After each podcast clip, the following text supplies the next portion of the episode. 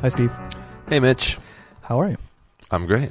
Welcome back to Everyday Meeple. We've never said the name of the show while recording the show, I don't think. Really?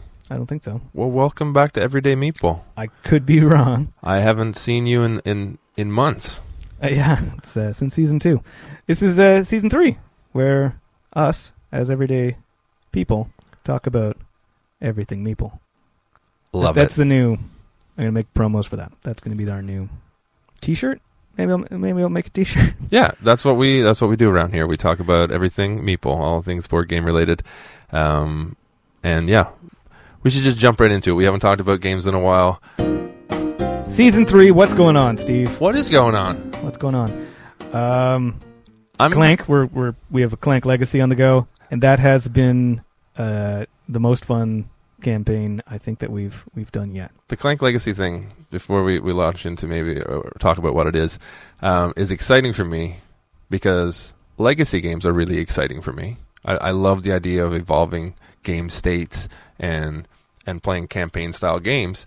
And unfortunately for us and our partners, we, we tried to tackle Pandemic Legacy, Oh, which man. at the time when we when we got it out Season- was Legacy season one, Pandemic season one. We've been doing it for almost three years now, and we've got six games in. yeah. Well- so More than that, because you get two chances for each month, Yeah. and sometimes we've done two games in a night uh, several times because we've lost and then we've started again.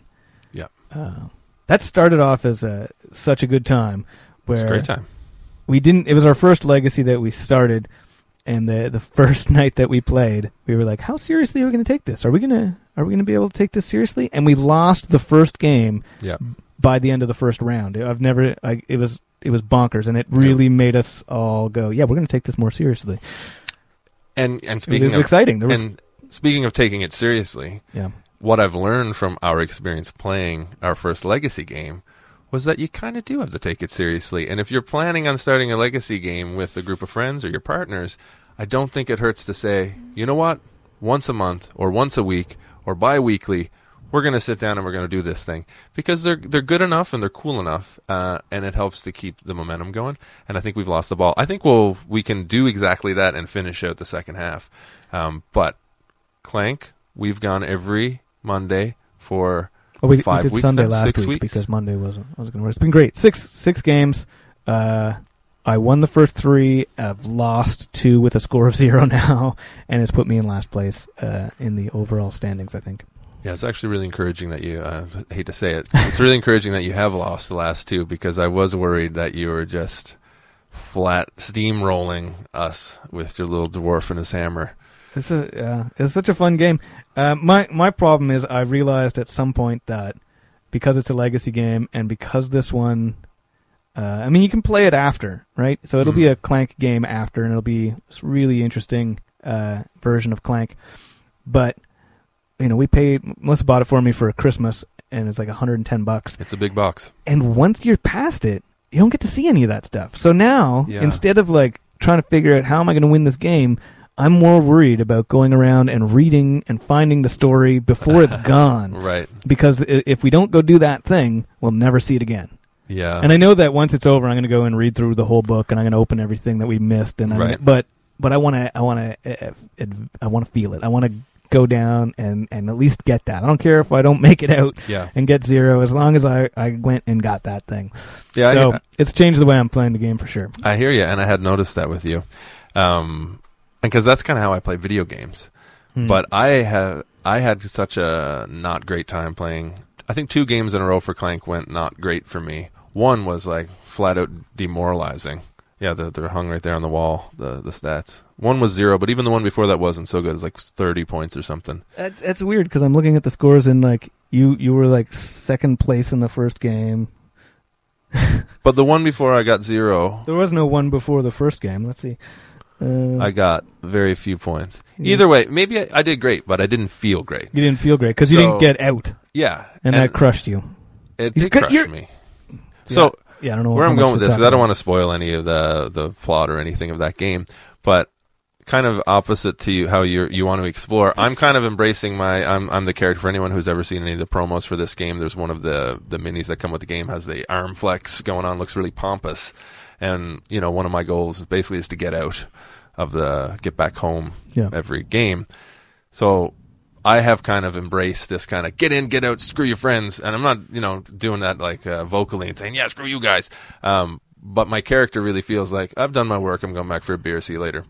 Um, Just doesn't care about the story at all. But the thing is, on the way out, I feel like um, even though I felt like I wasn't going to experience much of the story, on the way out last time, I was able to skirt around and get a couple on that, the way that out one last one up in the where no corner. one was no one was going to go there. no one's going there. So you know it happened. Uh, it's not a spoiler. Like the the boxes of the characters come with like a little checklist Right. of things that will advance you on the thing, and it's like it's sort of the get you going uh, stuff before any of the other Yeah. uh, story is revealed, before any of the stuff is revealed.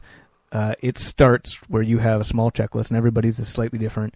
Of if you can do this in a game, your, your stats go up, kind of thing. Yeah. And and you've taken that to heart. So the very first challenge you were given, you're like, I'm. Uh, this is my focus now Yeah, I did for the rest of the campaign. Kind of focused. Yeah. And for anyone, we haven't done this in a while, Mitch, but for anyone not listening, Clank Legacy is based on a, a a deck builder from a few years back by Renegade Games. Um, Their tagline is deck building adventure, Deck building adventure, right? which where is fantastic because it is. where you are just playing a little adventurer meeple who has to, you know, move around on a on a physical board, and kind of your main goal is to get a treasure in the depths. Um, but every time you play certain cards and make certain moves, you are you're clanking. Your armor's clanking, uh, which which results in you throwing cubes onto the board. Eventually, dragons attack for for different reasons, uh, and all your cubes go into a bag, and the cubes get pulled out in, in what is always a very tense experience. Because True, if your true. cubes come out, it's essentially like a hit against your your health bar, and if you run out of health, you die, potentially lose the game, get zero points. But if you're able to get your treasure and get above ground, you um, even if you die, you get to score your points. If you get back all the way home, you get extra points.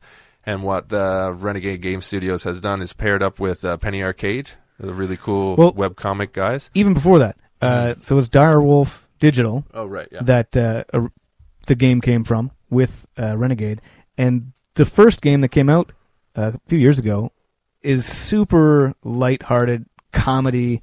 It's just it's all fantasy tropes, yeah, and uh, it takes deck building and adds in movement, kind of like uh, El Dorado, Quest for El Dorado eventually did, hmm and uh, and it's a great introduction to deck building. We played it constantly when we first got it. we it Played it a lot. we laughed. We'd play it. We'd play it again. It went so quick and was so fun. It was easy to get anybody to play because it was so fun. And then they came out with Clank in Space, hmm with which is tropey sci-fi and even more comedy. I find I find the jokes in that one even it's way funnier. it's way funnier than the fantasy one. and yeah. now the Legacy has teamed up with Penny Arcade, and it's I think it's hilarious. Like the Oh. stories, the content in this game, like it actually cracks me up. yeah, Some of the writing, the Acquisitions Incorporated. D and D world is pretty funny.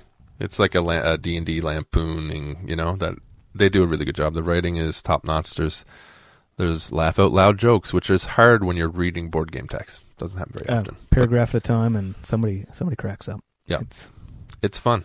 Anyone looking for a legacy game experience that's not too heavy and not too crazy, that one is is a lot of fun.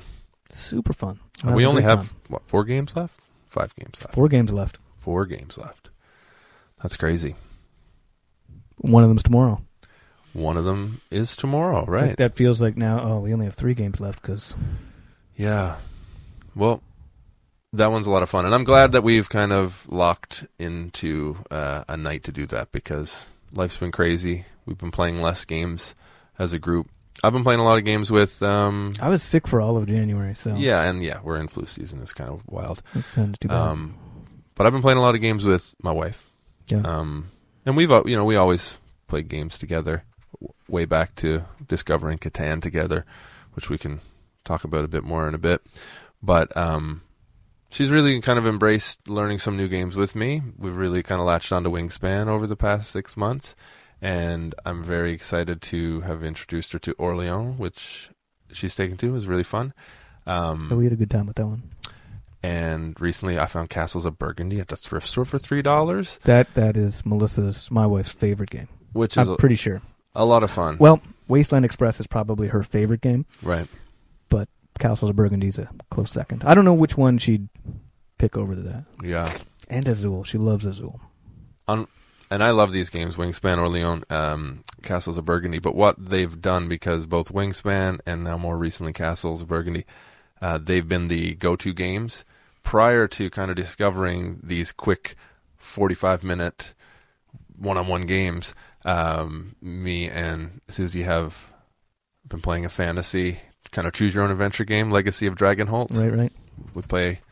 I play. Uh, we play these characters, Penny and Patch. She's kind of an alchemist gnome who's, who's kind of a little off kilter, and I'm a um, catfolk wildlander named Patch. I think it's been so long. Oh my god. So long. Anyways, that game's been really fun. I'm really kind of itching to get back to it, but it, like like we talked about with pandemic, if you don't really kind of slot it in there and kind of just just do it, it it loses some momentum and you lose some narrative steam. And uh, anyways, we'll get back to it. Penny and Patch. Back to it. We're, We did- we're we- over halfway. We just played uh, Lords of Waterdeep, Melissa and I, the other day. We haven't. Last time we played was the six-person game with all of the expansions, Right. and that was amazing. And uh, I want to do. A, we're going to do a whole episode on on Waterdeep and sort of its history. But uh, Melissa was like, "Oh, we haven't played Waterdeep in a while. Let's let's play Waterdeep." And it's such a fun two-player game Mm. that it was it blew our minds again. Like it's so smooth and so quick, and you you start off whenever you play with like six players, you have like two meeple, Yeah. and you you feel like you can't do anything. Like you're Yeah. staring at quests that cost twenty resources or something, Yeah. and you've got two people per turn, and it feels like nothing can happen. And when you play with two players, you get all your meeple, and it feels like you can do anything you want, and it's it's so fast and so fun. yeah. The big, the full player count feels intimidatingly limited. Oh, I loved it. Um, it was super fun. Oh, it's yeah. Can't it's wait to do that great again. fun. hope we can do that again. Hmm We were warned uh, not to do the six-player game. right. I was talking with uh, some people online, and they said, "Oh, oh, don't do that. Uh, you'll, you know, it'll be miserable." We we did it one time, and it was terrible. And it I, it must completely depend on who you're playing with. But Yeah. we had a we had a great time. It was a lot of fun. It was, yeah, it was really, it was really great. And we want to hopefully talk about that game sometime in the future in some amount of detail. And Caylus, It's got a lot of play in our group over the past couple of years, I think. Right. So you mentioned Catan, and we were talking. We were talking. What are we going to talk about? Because it's been been so long, and I wanted to talk about. Uh, I was saying, well, we haven't we haven't done this in a little while. Let's talk about where things are at, and Mhm. and um, I don't I don't really know how to start that conversation. Like things are huge, things are booming. Uh, manufacturing might be a little down right now, but board games are in a golden era, and you know it started in like '95 when Catan exploded onto the world, and that's sort of the the talking point that everybody gets. Everybody that comes to the hobby uh, eventually hears, "Oh, it was Catan," and that that's all, all good. And I wanted to say, like, but where did where did Catan come from? You know, like right. what doesn't get what doesn't get talked about as much is is why did that happen? You Yeah. know, like where did where did Catan come from? And uh, it's it's interesting. It uh, is is sort of. I've been reading a book by Stewart Woods called Euro Games, and it's just the history of of Euro games, basically. Mhm. Uh, I think it goes into a much more of that. The fir- first half is sort of a history of it, and it sort of gets boiled down to uh, a game by Sid Sackson called Acquire Oh, right. Acquire. right? Uh, which boils down to a company in Minnesota called 3M. So it's Minnesota uh, Mining and Manufacturing Right. in 1962. Had uh, a ton of money, and they were trying to figure out how do we make more of that. We like we like money. How do we? And I guess some of the staff uh, came up with the idea of we should we should sell board games Hmm. uh, which is interesting. And uh, so they started a series called the Bookshelf Editions, Right. which I think I'd like to I'd like to know more about that part of it because it seems like is that where the nice size of board game box came from? Oh, You know, good point. where everything before that was the big sprawling Monopoly boxes that don't fit on anybody's shelves. Yeah. And 3M are they responsible for making games fit on our shelves? Oh man. That's brilliant. Yeah. they should be in. I don't know. They the what's the the Diana Glebe Award or whatever. They should get one for that. Right. Yeah. Diana Jones. What's the? I can't remember. I remember. know. I know what you're talking about. Um, I didn't have a note for that thought because I just had that thought. Mm, yeah, well, you can't you can't prepare for every hypothetical thought that might pop into your head. yeah. But yeah, I agree. That is something worth crediting someone. Nothing, and this is you know a hobbyist uh, with a big, a pretty big board game collection talking, but nothing quite drives me as crazy as a Monopoly-sized box that I've got to try to fit somewhere. That's my only. We have we got Rhino Hero Super Battle for Christmas, and the box is enormous, and like it Yeah, it that's doesn't big. need to be. I don't know if that was a marketing thing where someone was like, "Well, it's Super Battle, so we should make it twenty times the size of the Rhino Hero box." But the actual content of the box would fit in like the same size There box must- as Patchwork. That has to be the thought process behind it. I've seen you. I haven't played this, but I've seen you post pictures where you can build a tower that's what, like three or four Oh, feet yeah, high it's or huge. something. Maybe they just like Huge game, thought, small box. We have have to reflect this in the size of the box somehow. That it can potentially. You can't play this in your car. You can't play this in the the bathroom, Hmm. wherever you would. But um, Haba has the weird. Animal Upon Animal, which is a nice square box, little box. and it's twice as big as the original Rhino Hero box, and that Super Battle would fit in that box, and like that'd be Yeah. like twice the size. It'd still be like, wow. Yeah, it's a weird thing. Board game boxes. I, I wish uh, this is such a niche complaint. I kind of wish there was just a standardized like everyone. You have to fit your game in this. What you know, Days of Wonder Ticket to Yeah. Ride size box or whatever. Uh, those are nice. That's me. That's the sound I make putting a game on and off my invisible shelf. That's uh, yeah, I want to look into that. So Acquire and Sid Sackson's 3M bookshelf series started this thing potentially. Potentially. So, uh, 3M hired Sid Sackson and Alex Randolph hmm in 62 to help develop stuff. And most of what they were putting out was uh, checkers and the uh, standards. And then Alex Randolph and Sid Sackson, they had some uh, abstract games and a bunch of stuff. But he put out uh, Acquire, and it did well. And they, they sold it in Germany Right. and uh, eventually Sid Sackson became like the first superhero of board games, where he is the first huge celebrity, Right. and like he doesn't like his games are like can't stop, hmm and like Acquire is to me is the one that seems the most. He also he had a he is a board game collector. He had something like eighteen thousand games when he Oh died Goodness. something like that. Uh, but yeah, so Acquire is credited as the first. Uh, is sort of the, the the blueprint Right. of what became Euro games, and so it sold in Germany uh, really well, and it was the the blueprint that moved forward was uh, less conflict, where they they well, I don't know the German word, but they coined the phrase uh, social game uh, Mhm. to contrast where most of North America and stuff were always doing board games came out of war games and and stuff like that. So it was conflict, it was player elimination, like games like Monopoly where you win by bankrupting Right. everybody else. yeah. Uh, this w- this was still a game about making as much money as you could, about buying hotels, uh, and then as they got bigger, you sold the hotels to get money to buy bigger companies. but no one ever got eliminated. Right. So the the rule set was clean and simple, and they they say there's a quote about uh, how the time frame was manageable. Uh, time frame, which is a key component of, of modern Euro games Right. uh, which is an interesting thing if you consider it where war games and a lot of the, the big games back then could take three to six hours sometimes, you know? And like people complain about Monopoly taking too long, but I think it's because they play it wrong. Uh, so that was sort of the, the blueprint was uh, easy to follow rules. Uh, the conflict was eliminated, so it's not no one, no one, no player elimination, Right. uh, things like that. I have, or I wrote notes. Well, it's interesting. I'm. It's interesting. I'm looking at Acquire on BGG right now, uh, and I'm curious. I, I haven't played it. I've seen it around at thrift stores. I haven't really heard. Like this is this is new to me. I'm glad I'm getting educated here. Um, its significance in board game history. It's ranked at 246 overall, and I Yeah, sometimes which is huge for that's a game huge. from the 60s. That's like- higher than Catan, It was came out in uh, they got published by 3M in 1964. right? Which I'm curious sometimes. Like um, It, With- it's just got a new version like in the last like five ten years, too, right. I yeah. think.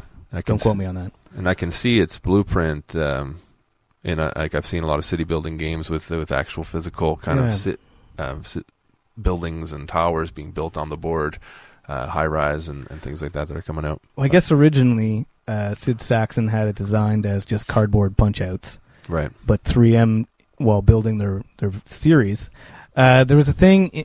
One of the quotes was talking that uh, like they changed the name and they changed some of the theme, and uh, it's thought that it was because they had another game with that name and that theme that they'd already been working on. So they already Mhm. had some artwork and they already had uh, some stuff together. So then they talked to Sid Sackson and negotiated.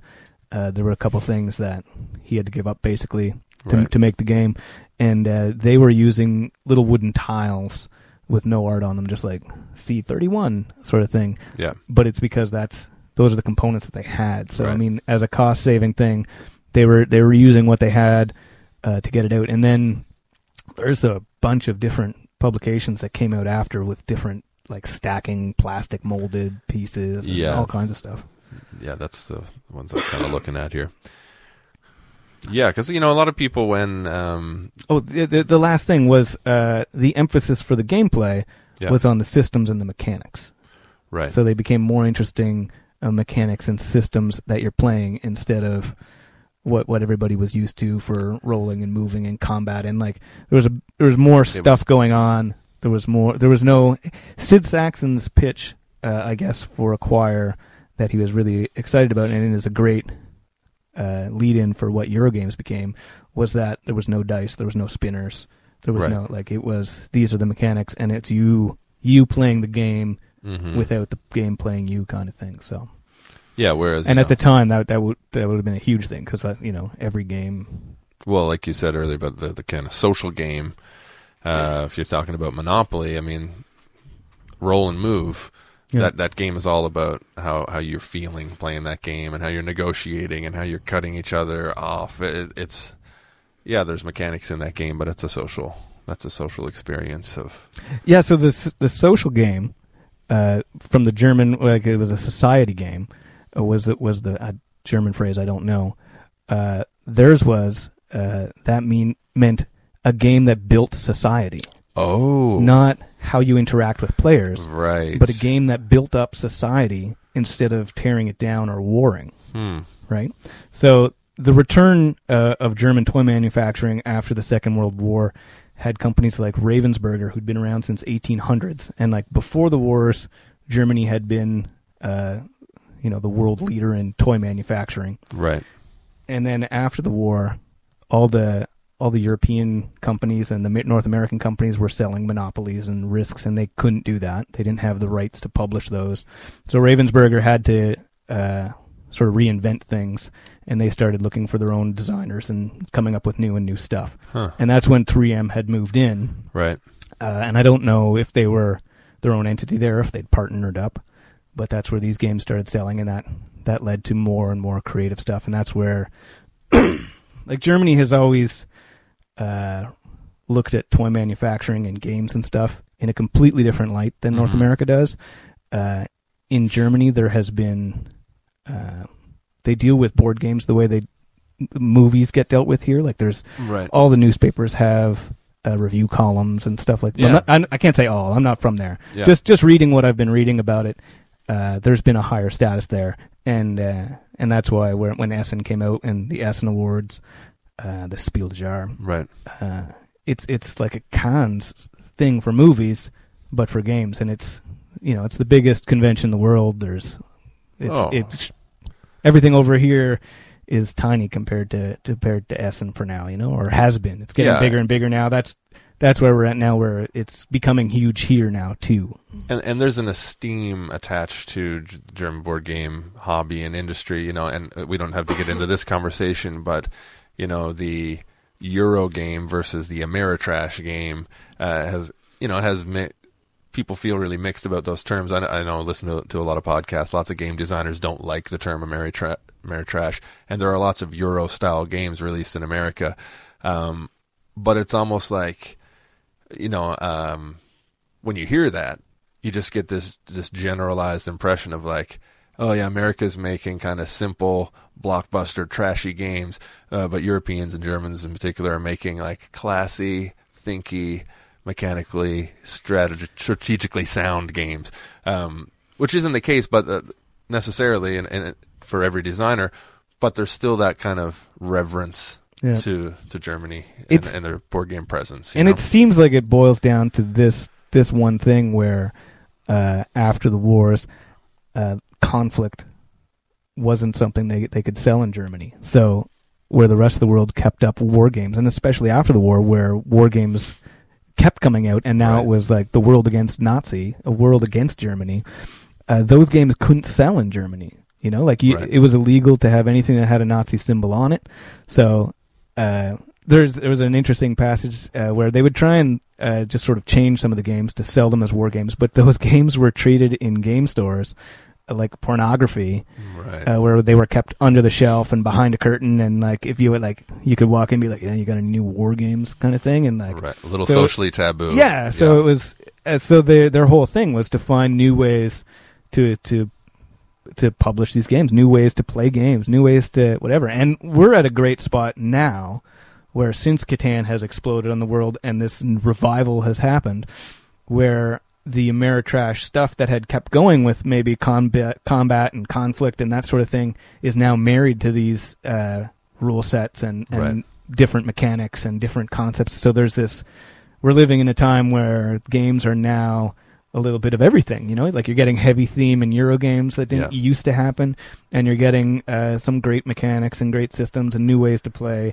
what would have been, you know, more combat heavy, right. trashier games that were all theme and, and less substance, you know. Yeah, yeah. No, absolutely. And I don't, I don't mean offense to any side of that No, no. uh, stuff. I love it all. It's, it's fantastic. Uh, It is There's a- very fascinating. Question for you that you Yeah, may or may okay. not have the answer for, but uh, we're t- to back it up a couple steps to the social game, which I was misconstruing as like the social Yeah, I'm- kind of see, uh, I'm curious feelings if- around the table. because now people say that they're a social gamer.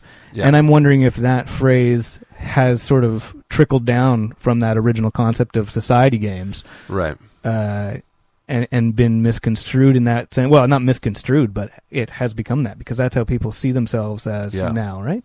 So my question was because I feel like Americans in general, um, and Canadians too in general, w- maybe would consider uh, monopoly fitting under that definition of like, yeah, capitalism is how you build a No, no. society. A Monopoly, the whole point of the game is to bankrupt your friends. Right. The but- whole the whole thing is to crush. Right. I'm, I'm making a, uh, Okay. a, a pro-capitalist argument that yeah, people are going to get crushed in capitalism, but that's how you build a society. Anyways, my question is: Is there a version of monopoly or, or something like monopoly in Germany that uh, isn't isn't cr- crushing, or is or is capitalism Well, acquire right? is that. Acquire is the same type of game of Monopoly, whereas you're playing an economy game, you're buying uh, businesses, you're Right. building your wealth, you're selling your stuff, you're buying stuff, but you're not crushing your opponent. Right. You're just trying to be better at it. Thematically, you're not Then you're- trying to like ruin this person's life. Where that's how you win Monopoly wi- by by Yeah. crushing them. And the the alternative to that for Monopoly is Monopoly. Like Monopoly is uh, derived from the landlord's game, Right. which was played in two different styles. Mhm. One in the Monopoly style, and the other like it was a teaching device for how uh, social systems, socialist systems, could work. Yeah. Right? It was the Monopoly side of it was to show how bad capitalism could be, and then the other side of it was to show how how there are better systems. Right. You know, it was it was sort of to, as far as I understand it, it was to show uh, the two extremes of of that capitalist idea, Right. and then Monopoly just became. Which is so You f- is, is so fascinating. Yeah. There's there was another game called Finance yeah. that came out that was based uh, more closely to the original Landlords game, and where if ah, see, and I'm going to get this wrong, if Monopoly was published by you got you got the computer open. Was that a Milton Bradley or was Milton that Bradley or, or Parker Brothers or That's- Parker Brothers? So one of them had Monopoly, the other one uh, ended up eventually uh, putting out Finance, Right. and then the Monopoly company, in in true Monopoly sense, bought them out Yeah. and eventually uh, buried it. Yeah, it's, that's too perfect. It's funny too because I feel like now if uh, you know I don't really ever really plan to play Monopoly with my kids. Although we played this Mario Kart Gamer Monopoly, which kind of puts Yeah. it in a direction that's actually fun. That's nice. like for so long, Monopoly has just regurgitated itself, and now with that Yeah. one, they're, they've changed enough They've of it. reinvented it a little bit. Because, you know, when I was playing it as a kid, of course, you love the incentive, uh, what happens in your brain of just getting all the money, right? Um, but I imagine if I did play classic Monopoly that I grew up with with my kids, you could kind of embed some empathy in the game. Our, ki- our kids have lots of feelings, and, and um, I imagine if we were playing that game and being like, oh, I, I don't want to take your money. Like, I don't want you to be, I don't want you to be poor in this game. Like, is there a way we can play this game where we where we all win, where you could still use Monopoly to teach how how gross capitalism can be, or how, how painful it could be for some people? It could still happen. Um, I I bet you that version's there. You know, there's so yeah. many uh, rebuilt versions. I saw the worst, the worst incarnation that Monopoly has put out uh, yet. I saw two of them the other day, and I was like, oh, I gotta remember to tell Steve. but one of them, uh, it's a new one. It's called Monopoly: The Longest Game Ever, oh, and they've actually done it. So, so there's the board, and you start to go, and you go around to uh, Boardwalk.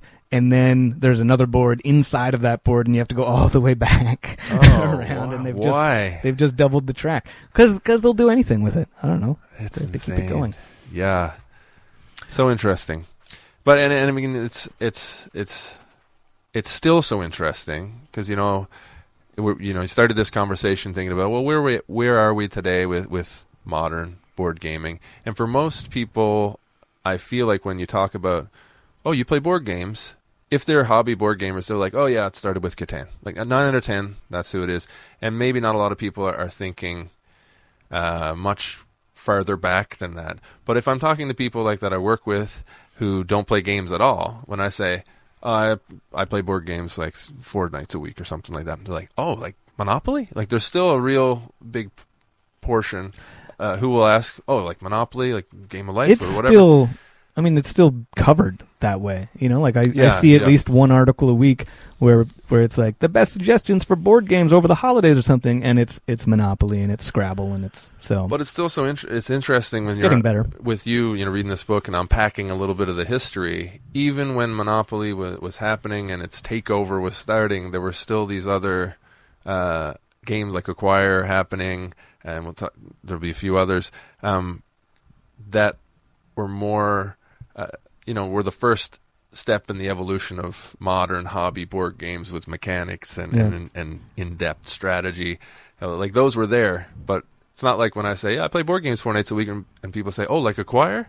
Like, that's not going to happen unless I'm. Well, even In- even in the in industry, uh, like inside the hobby, the first few years of Spiel des Jahres awards, they were won by uh, small, light, like uh, Liar's Dice. Basically, won Right. one year. You know, uh, they'd retooled. I can't remember who retooled it uh, to a game called Bluff, Right. and they made it more more interesting and a little more in depth. But you know, that was like the third or fourth year that Spiel des Jahres was running. Um, so it wasn't it wasn't for years into Spiel des Jahres that that bigger games and and the games that we think of now even Yeah. started winning that those awards. So Sure. so it took a while. And one of the one of the other games I wanted to mention was, uh, and I'm not sure if it was an American game. It's by uh, James Saint Laurent. Uh, it was a game called Crude, uh, the oil game, and it came out in 1974 Right. and didn't do very well. And then I guess it got republished without uh, James Saint Laurent knowing about it in Germany as a game called like McMulti or something Hmm. and it it is uh, spoken of as the game that's responsible for uh, the innovation had was that you rolled a dice and and that would pay out the resource for everybody, right. which became the main mechanic of Catan, like and years and years later. many more since. Yeah. Yeah. So, uh, you know, there's just and there's probably so many more building blocks uh, going on Oh, that I that I want to know, and I wish I knew them all, and I will. Well, I'm glad you're doing. I'm glad. I'm glad someone on this podcast is taking the time to figure out how we got to where where we are and why we would want to be talking about board games in the first place.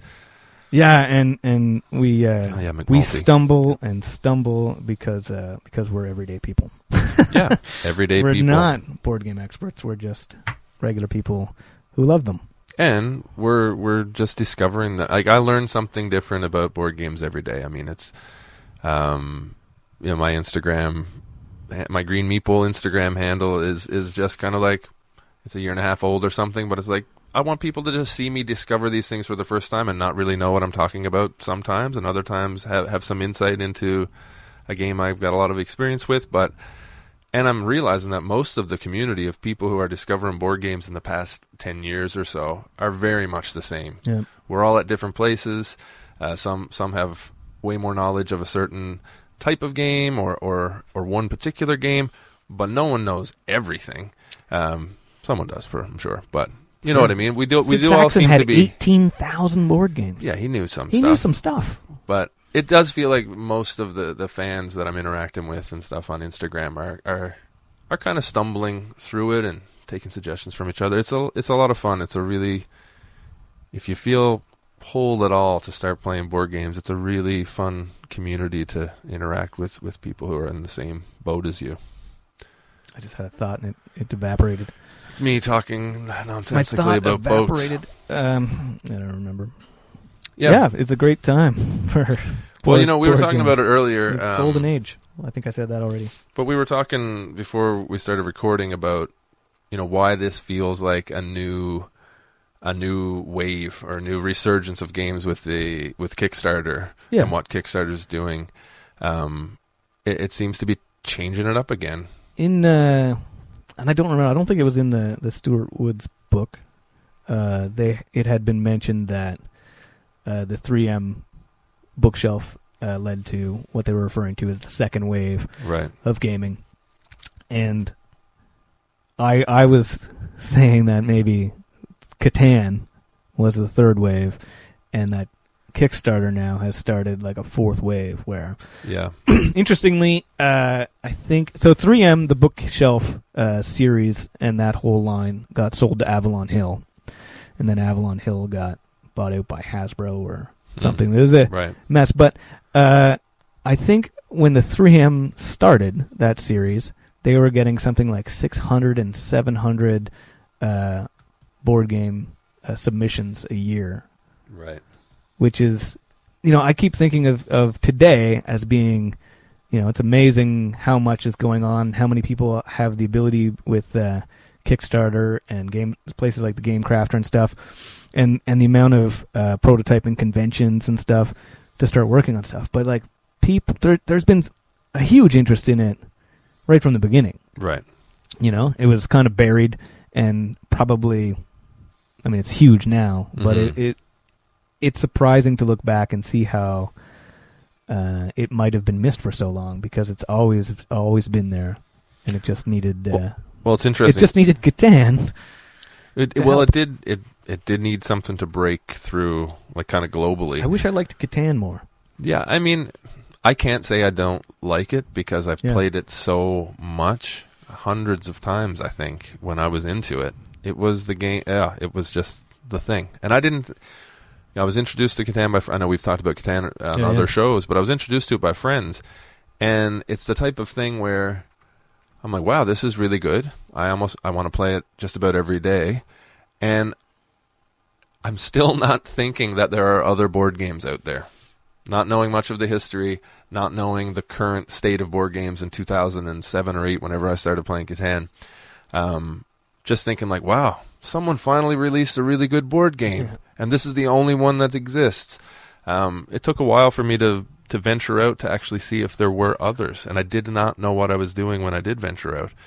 In, Um, in like '96, when Catan would have been in the stores that I was going into, I was I was so obsessed with Magic the Gathering that I didn't even I didn't see it Right. on the shelf anyway. Like all my money was just like buying booster packs. Yeah, and it definitely wouldn't have looked as cool as as the art you were seeing on Magic cards and things Yeah. like that. But you know, interesting looking at the 3M bookshelf game series here from 1962 to 74, uh, and you know, um, It was a lot of sports games then. too, right there are so a bunch of original creations are in here, like Acquire, and then and things that sound like Executive Decision and High Bid, like they sound like uh, I have high bid. original creations.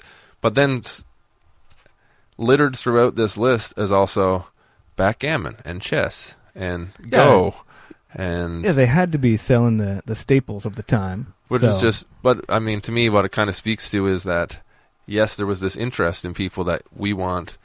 We want this bookshelf series of games that we can ha- put in our shelves in our study or whatever, but yet it's still so niche that we have to pull from ancient games yeah, to to to re to repopularize or to fill out this line of games. Uh, people still aren't thinking about, and they are obviously acquire, um, but the idea of like theme and and setting and and changing these games in in a way that didn't happen until well no it did happen here but didn't go mainstream or widespread for a little while. part of the thing too is is that when people are playing games or teaching games to their kids, if they haven't, like, people still want to te- teach chess to their kids. People still want to teach checkers to their kids. Right. And like, I even uh, have this weird feeling sometimes, like, am I am I screwing up by not really spending any time on those Right. with Macy? Uh, but but I don't think I am because as much as those games are whatever they were, you know, the skills that she'd be learning from those games, she's still getting from the new games. Sure. Yeah. You know, like I don't I don't think she's missing out, especially like checkers. Uh, Yeah. And I don't mean to offend huge checkers fans, but checkers is played wrong Right. so often, and to make kids play it right is mean. yeah. You know, like to to make sure that you're uh, forcing kids to take uh, the jump move or take away their stuff when they don't do stuff, and like Right. so. I mean, it's it's kind of a chaotic game if you're not playing it by the rules, and rarely are you going to force the kids to play by the rules. So it's Yeah. a, it's I find checkers a weird one. I don't know why we're talking about checkers. Well, just these old classic chess and Go and yeah, it's interesting. Well, back to Kickstarter for a second. Sure. Something that popped in my brain um, because yeah, a couple of years ago when I again stumbling through this hobby and, and figuring it out as we go, and when I figured out that people were launching games on Kickstarter and, and doing quite well and releasing these new ideas, you know, of course, I got right into it and started backing games that I weren't even sure were that good. And because they looked good, I've learned many lessons through backing Kickstarter games the past couple years. But what it reminds me of is, if this isn't an apt analogy, is, you know, my university days around 2000, 2005, 6, um, this kind of resurgence of garage bands uh, in the 2000s, like when the Strokes and the White Stripes and the Oh, yeah, Hives yeah. and the Vines and all these guys all of a sudden started recording 60s style garage uh, garage rock music. It was kind of like, oh, we're at this point where where everyone has access to decent enough recording equipment that you can just create this art and put it out there and and people are going to buy it and be successful and you might get a record deal or you might not you might just get a, a crazy fan base. It's kind of what this kickstarter resurgence is reminding me of of these people who have ideas they have access to technology they have access to this like public funding uh, potential. Um, and some really cool ideas are coming out of that. And then you know like you just interviewed john merchant uh, the other day. Oh that's not live on the site yet i don't think but Uh, Monday. Uh, so by the time this is out, it will be. But a great example of someone who's like, I got this cool idea for a game, uh, Squire for Hire, mocks it up, uh, does a really great job of it, puts it on Kickstarter, and then someone's like, Hey, we'll publish that game. You know, we'll we'll give you a record deal for that one. Yep. And yeah, just this really cool renaissance of games seems to be flooding the gates, uh, and you know, some good, some not so good, and but it's it's neat. Then all, it, all of a sudden, it feels like you're opening the floodgates. You know, post 2000 and musically. There's Since uh, then, it's just been it's been nuts. Kickstarter is kind of a, a weird double edged sword, where I think it's it's immensely important, and I don't think uh, I don't think the industry would be where it's at if it hadn't happened.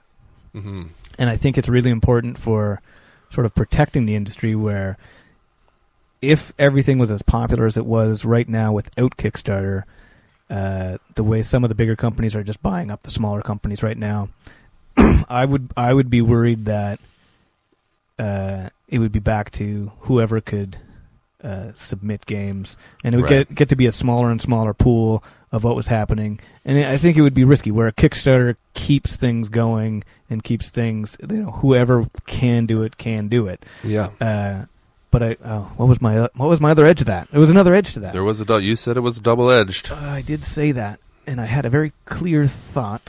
Um, yeah, I don't know. Yeah, no, it definitely has a second side of that. but well, it definitely is double. And I mean, we don't need to get into a. a Yeah, some of I- the stuff that I'd want to say about Kickstarter uh, doesn't feel nice. doesn't doesn't feel nice.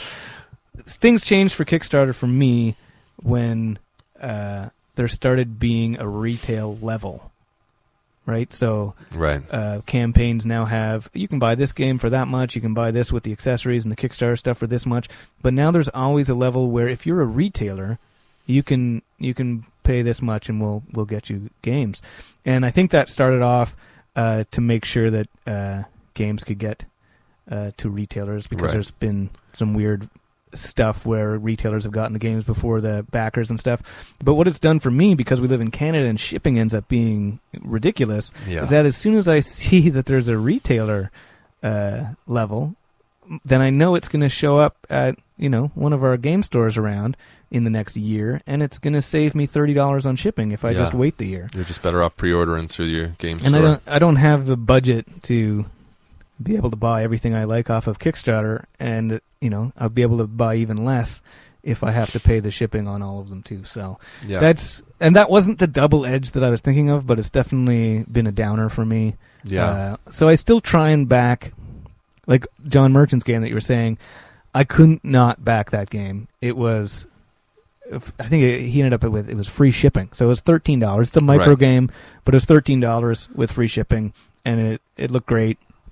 I couldn't not back it. And there's other stuff where, uh, where it works out that way, where I can't. Uh, what was the Crimson Crimson Throne. Crimson, Company? Co- oh yeah. There's a that was not close. like a duo in in Europe. Uh, they had already produced the game. They'd already put it out.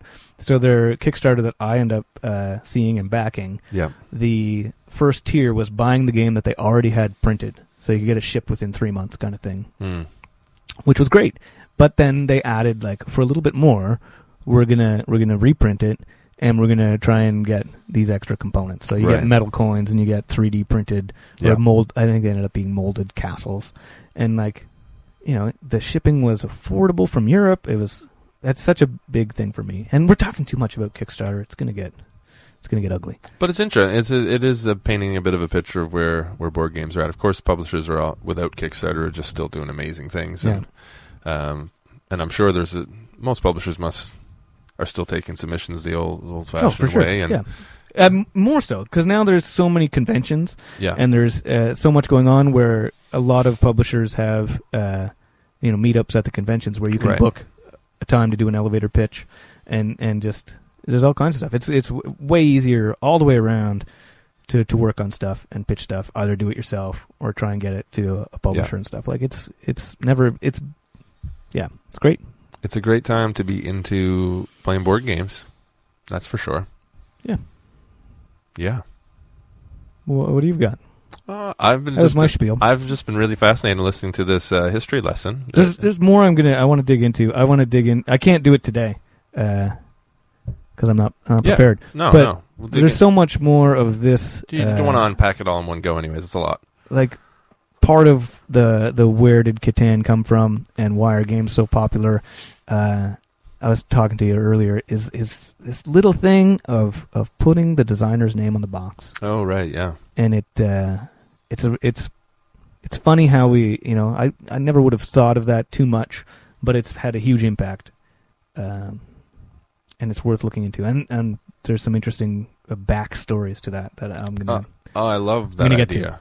And again, uh, to make a little analogy, as a big comic book fan, and you know, I read comics as a teenager. Didn't care who was creatively making comics. I was just like, this looks really cool.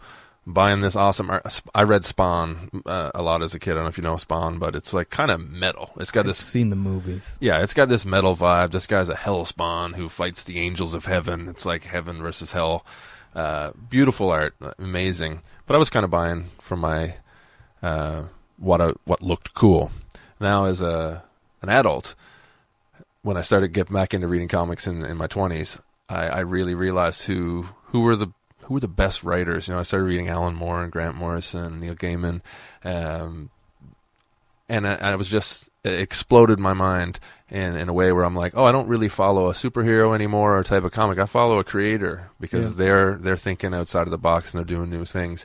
That's And- what that's what that did for. for and that's what it's and that's So- what it's done for me in the past 10 years is that outside of a game looking really cool maybe having a really cool theme artwork all that's still really important especially when you're browsing kickstarter something needs to catch your eye or when you're browsing a publisher uh, website or catalog magazine whatever um, but for me now if i see a, a certain designer's name i'm immediately interested if before there's a, even any art or design or mechanics if i know someone so and so Vladish Vatil or um, oh, don't make me think of a name. Shem Phillips is, is coming up with a, a new game.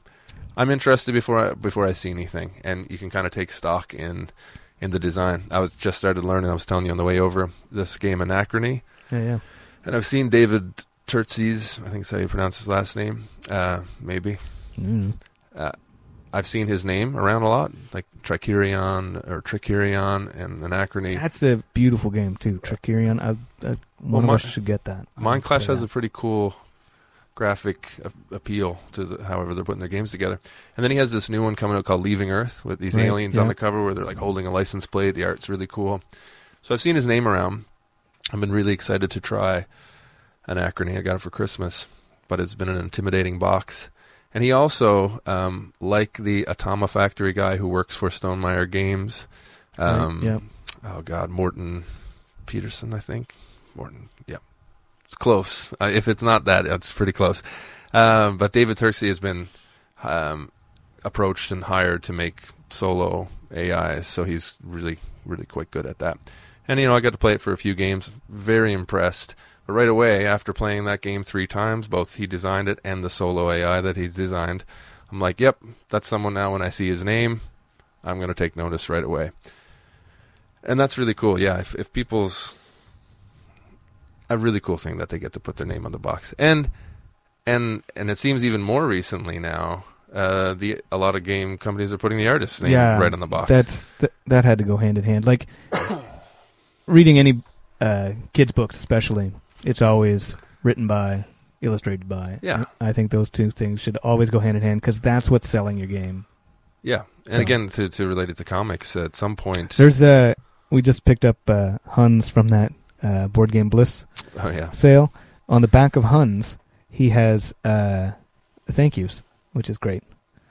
So the the designer actually wrote out uh, thanks to, and then has a list of, uh, which is like nice. people who helped create the Yeah. game, like every step of the way. fantastic. Yeah, because there is more than just the designer and the artist too, of course. But And like that could have been in the liner notes, I guess you could Right. call them. Could have been the rule book, but uh, it's on the box. Nice touch.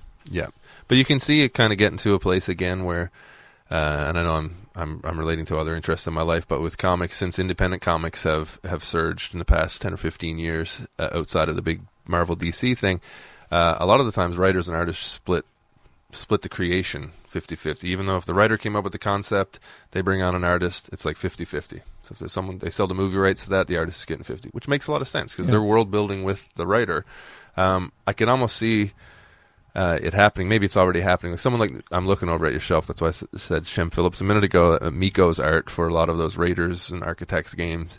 Um, I could just see someone approaching an artist and saying, "Can you just build a world for me?" Or I have a I have a, a small game idea, but I want it to be yours. Uh, where one might be as important or more important. That Than was the other, uh, what know? was the Well, I guess that's how title work too. Tidal Blades? right? Like yeah. Tidal Blades, I think that was sort of the story of how that whole game came about. Was the the the artists and the designers that had done the game before right. Then worked hand like step by step with the designers for Tidal Blades to build everything as they went. Right. I think that's I think that's how it went. It was much more of a a collaboration Yeah. for the whole game than here's our game. We need art for it. Right. I think Tidal Blades was built from the ground up as a collaboration. Yeah, and I can see that that that's going to happen. I think. more. I think I remember reading that in the design diary. That's a big part of how Scythe worked too, right? That I'm I'm not sure what came first there. So, yeah, I think the the 1920s world existed first, and then I think Stegmaier. Uh, Whether that sparked an idea or whether he had a pretty good design that could just fit it. Um, I know he was really I think the inspired art was by like there, but I think he was really inspired by Terra Mystica, maybe for for that game. Yeah. There's- yeah, I was reading something. But we said we weren't going to talk about Scythe, and so we get our uh, our other good friend Dave in to chat about a, a game in some detail. Yeah, With us in the future. I'll do Waterdeep first. Yeah, yeah. Waterdeep first. Dave, uh, we'll need you soon. What, where you at? Where you at? Where you at, Dave? Um, yeah. So we're back, season three. Season this is it. This is us just chatting uh, freely, being everyday, everyday people. Talking about everything, Meeple. That's, That's us. good. Yeah. Oh, you know what? I didn't get. Uh, oh yeah. I guess that's it. Here we, we we will see you next time. Next time. Well, we won't see you at all. No. Uh, we we have an email. Uh, feedback at everydaymeeple.com. Let's start that again. There we go.